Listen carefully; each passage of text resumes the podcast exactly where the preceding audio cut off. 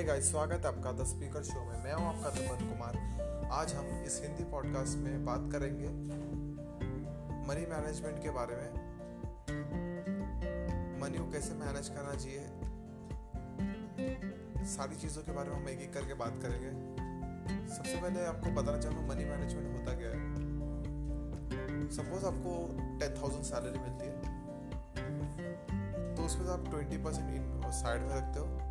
और मतलब अपने इन्वेस्टमेंट के लिए, बाकी जो एट्टी परसेंट है अपने डेली एक्सपेंसेस के लिए, या फिर आपकी जो नीड होगी उसको रिक्वायरमेंट अपने फुलफिल करने के लिए आप एट्टी परसेंट यूज़ करते हो। जो आपको ट्वेंटी परसेंट होता है, उसे आप कैसे यूज़ करते हो, कहाँ यूज़ करते हो, ये इंपॉर्टेंट है।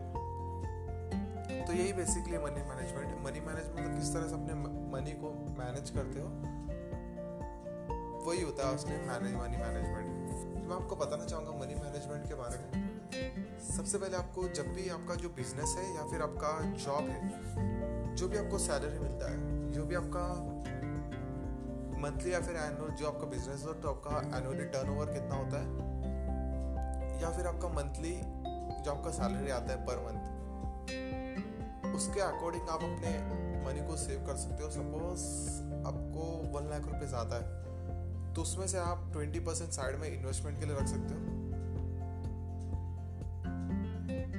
बाकी का ट्वेंटी परसेंट आप सेविंग के मत सेविंग के रख सकते हो। बाकी सिक्सटी परसेंट अपने डेली एक्सपेंसेस और नीड को फुलफिल करने में हेल्प कर सकते हो। उसे यूज़ कर सकते हो। जो ट्वेंटी परसेंट है उसके जो आप ट्वेंटी परसेंट है वो तो आप सेविंग कर रहे हो। वो तो आपका बैंक में सपोज़ रहेगा। बट बाकी के जो ट्वेंटी परसेंट है वो आप कहाँ इन्वेस्ट करते हो, कैसे यूज़ करते हो, वो काफ़ी इंपॉर्टेंट है। अगर सपोज़ अब वो ट्वेंटी परसेंट भी आप बैंक में एफ़ डी के रूप में रखते हो तो आपको वहाँ पे five to six seven percent तब कितने मिल जाएगा?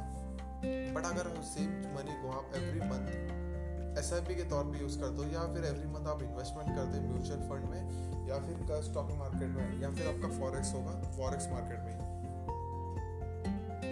जब आप यूज़ करते हो तो आपको जो रिटर्न होता है, वो एक्चुअल में आपका, आपको एफ़ जो देता है एनुअली सिक्स परसेंट देता है।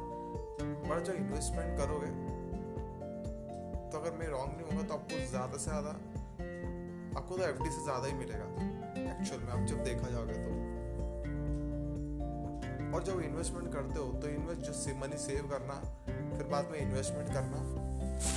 फिर इन्वेस्टमेंट करने के बाद आपको जो रिटर्न आता है, फिर उस रिटर्न को कैसे यूज़ करते हो? उस रिटर्न को आप खर्चा मतलब रिटर्न को आप कैसे यूज़ करते हो? सेकंड सोर्स ऑफ़ इनकम में यूज़ करते हो या फिर अपने गोल को फुलफिल करने में?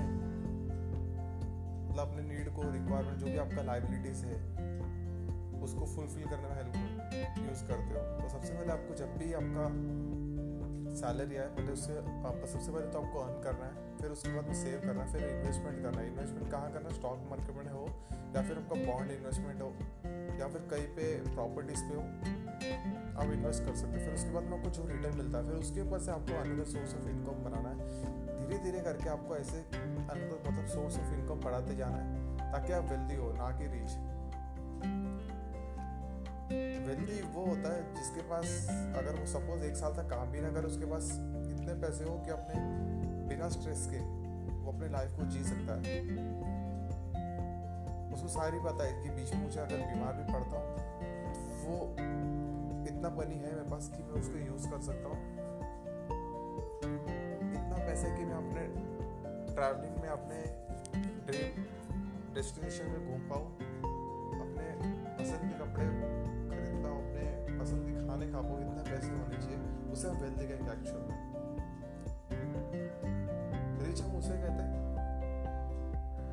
जो सपोज़ उसके बैंक में एक रुपये ना बट वो बाहर से नए कपड़े पहनता है, नए शूज़ दिखावा, उसके पास सारी चीज़ें मतलब वो लाइबिलिटीज़ पे ज़्यादा खर्चा करता है उससे हम वो हमें रीच लगते हैं बट एक्चुअल में ऐसा नहीं है।